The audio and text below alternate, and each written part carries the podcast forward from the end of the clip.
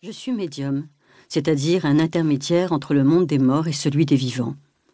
Je sais que cela paraîtra étrange à beaucoup, et pourtant nous avons tous, en tant qu'humains, des possibilités extrasensorielles. Certains développent des capacités de voyance permettant de capter des informations sur des événements à venir, d'autres des capacités de médiumnité permettant de communiquer avec l'au-delà. Et l'on pourrait en évoquer bien d'autres, comme celle de guérir, d'exorciser, de désenvoûter, etc. Toutes ces possibilités sont enfouies en nous. La vie nous donne l'occasion de les activer ou non, mais elles font partie du potentiel humain, encore faut-il le savoir. Ce que l'on pourrait résumer comme étant les forces de l'invisible existe bel et bien. Cela peut effrayer tout comme cela peut s'avérer rassurant. Même si nous avons reçu une éducation assez fermée sur le sujet et que nous évoluons dans une société rationaliste qui ne stimule en rien ses potentiels, nous pouvons constater que l'homme, la vie et l'univers sont bien plus extraordinaires et mystérieux que ce que le quotidien, semé d'une multitude de problèmes pragmatiques, peut nous laisser entrevoir. Ce livre a pour but d'expliquer ce que sont certaines de ces forces de l'invisible et une partie de ce qu'on appelle les phénomènes paranormaux qui y sont liés.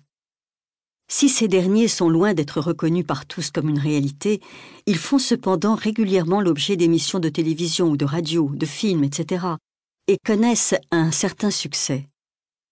Mais bien souvent, même si ces phénomènes intriguent, l'ésotérisme a du mal à se défaire de son halo de défiance et de discrédit.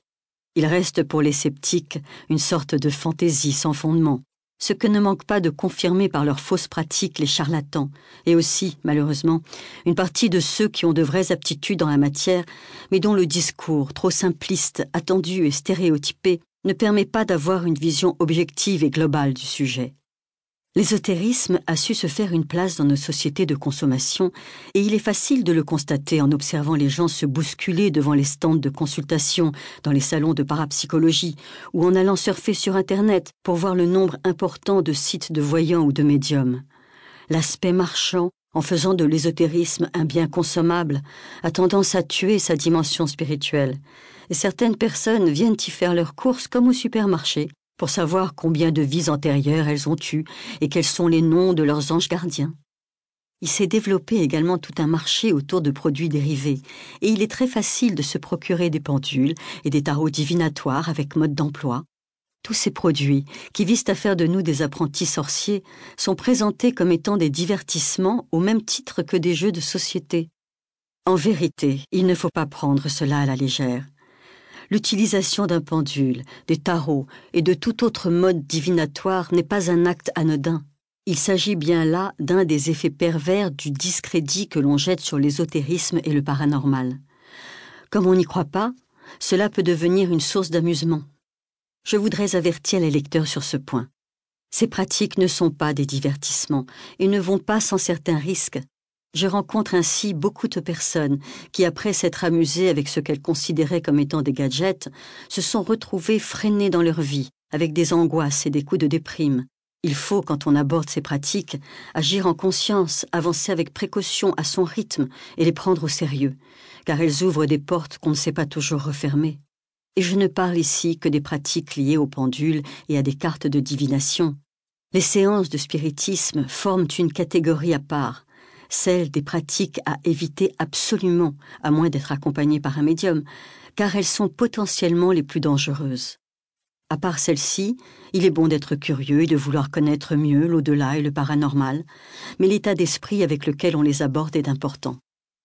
Le consumérisme et le discrédit qui les entourent en font des produits de divertissement consommables à volonté, il faut au contraire s'engager sur cette voie avec discernement et prudence, en sachant que les forces de l'invisible existent, qu'elles peuvent potentiellement s'avérer nuisibles, mais que pour ceux qui en usent avec conscience et sérieux, elles sont un moyen de changer et d'évoluer pour le mieux, d'acquérir une meilleure connaissance de soi et de l'autre, d'ouvrir sa conscience à d'autres réalités qui nous entourent et d'avancer sur un chemin spirituel. Chapitre 1 Révélation Lève-toi, prends un papier et écris. Je sursaute. Les mots ont été prononcés au creux de mon oreille droite par une voix masculine et grave. Allongé à côté de moi, mon mari dort, ça ne peut pas être lui. Il fait nuit et il n'y a personne d'autre dans la chambre. La peur me saisit. La voix me réitère sa demande. Lève-toi, prends un papier et écris. Que faire? Je me lève, vais chercher un stylo et du papier, puis m'assieds à ma table. Soudain, ma main part à toute vitesse. Ce n'est pas mon écriture, les mots se touchent et il y a beaucoup de fautes d'orthographe. Haletante, la peur au ventre, je griffonne la feuille comme si j'étais prise de convulsions. Au bout de quelques lignes, ma main s'arrête. Je reprends mon souffle et déchiffre le message. À partir de maintenant, tu es en contact avec l'autre dimension. C'est ce que tu voulais, si jamais il te venait l'envie de manipuler, de faire commerce, de prendre du pouvoir, cette possibilité te serait immédiatement retirée. Tu ne le feras pas quand tu voudras, mais quand cela sera nécessaire. Voilà comment tout a débuté pour moi. C'était en septembre 1995, peu de temps après la naissance de mon fils. L'accouchement passé, j'avais cependant eu un signe annonciateur de ce qui allait suivre, car pendant une semaine, j'avais fait le même rêve toutes les nuits. Je me trouvais dans une pièce d'un château, face à un homme en redingote et pantalon noir qui me disait s'appeler Daniel. Il tenait dans sa main ce qui me semblait être une pièce de monnaie, et il me la lançait.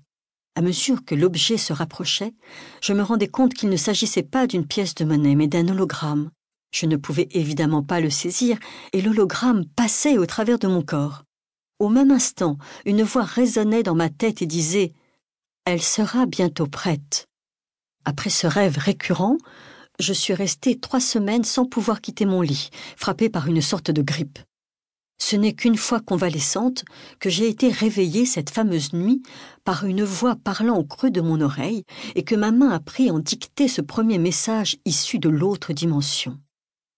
Le deuxième message que j'ai reçu m'a été transmis en présence d'un psychiatre que j'étais allé consulter pour savoir si mon baby blues ne commençait pas à prendre des proportions inquiétantes, voire schizophréniques.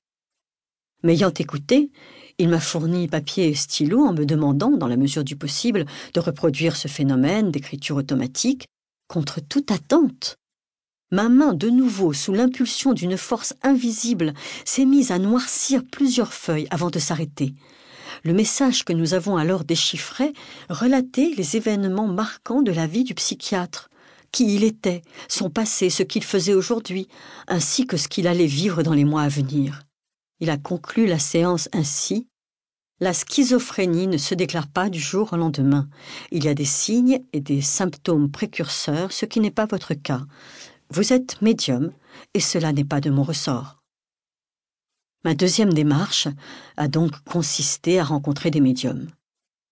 Malheureusement, ce que j'ai vu ne m'ont donné que peu de réponses satisfaisantes. À chacune de mes questions, ils m'ont répondu superstition et religion. Ils m'ont confirmé que la médiumnité permet d'établir un contact avec les morts qui se trouvent dans l'au-delà. Selon eux, il y a les bons et les mauvais esprits, ensuite viennent les anges, puis les archanges et Jésus. La plupart de ces médiums sont pétris de religiosité et portent des crucifix et des médailles de la Vierge. À vrai dire, ils n'ont jamais cherché à savoir ce qu'il y a derrière les images pieuses du missel. S'ils confondent médiumnité et catholicisme, ils considèrent également qu'être médium est un statut social. Donner des consultations et gagner de l'argent, cela va de soi pour eux. Après avoir interrogé plusieurs médiums, je me suis donc retrouvée à nouveau seule face à mes questions. Comment peut-on être un intermédiaire avec l'au-delà? Quel est le mystère qui se cache derrière ces communications avec les esprits? À quoi cela sert-il? Mes parents, agnostiques, ne m'ont pas imposé d'éducation religieuse, ce qui ne m'a pas empêché, à l'âge de sept ans, de suivre mes copines de classe au catéchisme et de demander la communion. À l'époque, je ne comprenais ni la liturgie ni les propos du prêtre. En revanche, je me sentais relié à une autre réalité, impalpable et mystique, une singularité indéfinissable qui résonnait et vibrait en moi. J'étais fasciné par tout ce mystère autour de Jésus. Comment faisait-il pour guérir les infirmes, marcher sur l'eau, multiplier les pains? À l'adolescence, pourtant, j'ai très vite cessé d'aller à l'église. Je voulais me défaire de la culpabilité autour du péché originel et du sacrifice de Jésus. Je découvrais le monde, je me sentais innocente et libre, et je n'avais pas envie de porter ce poids. J'avais cependant gardé en mon fort intérieur l'image de ce Jésus.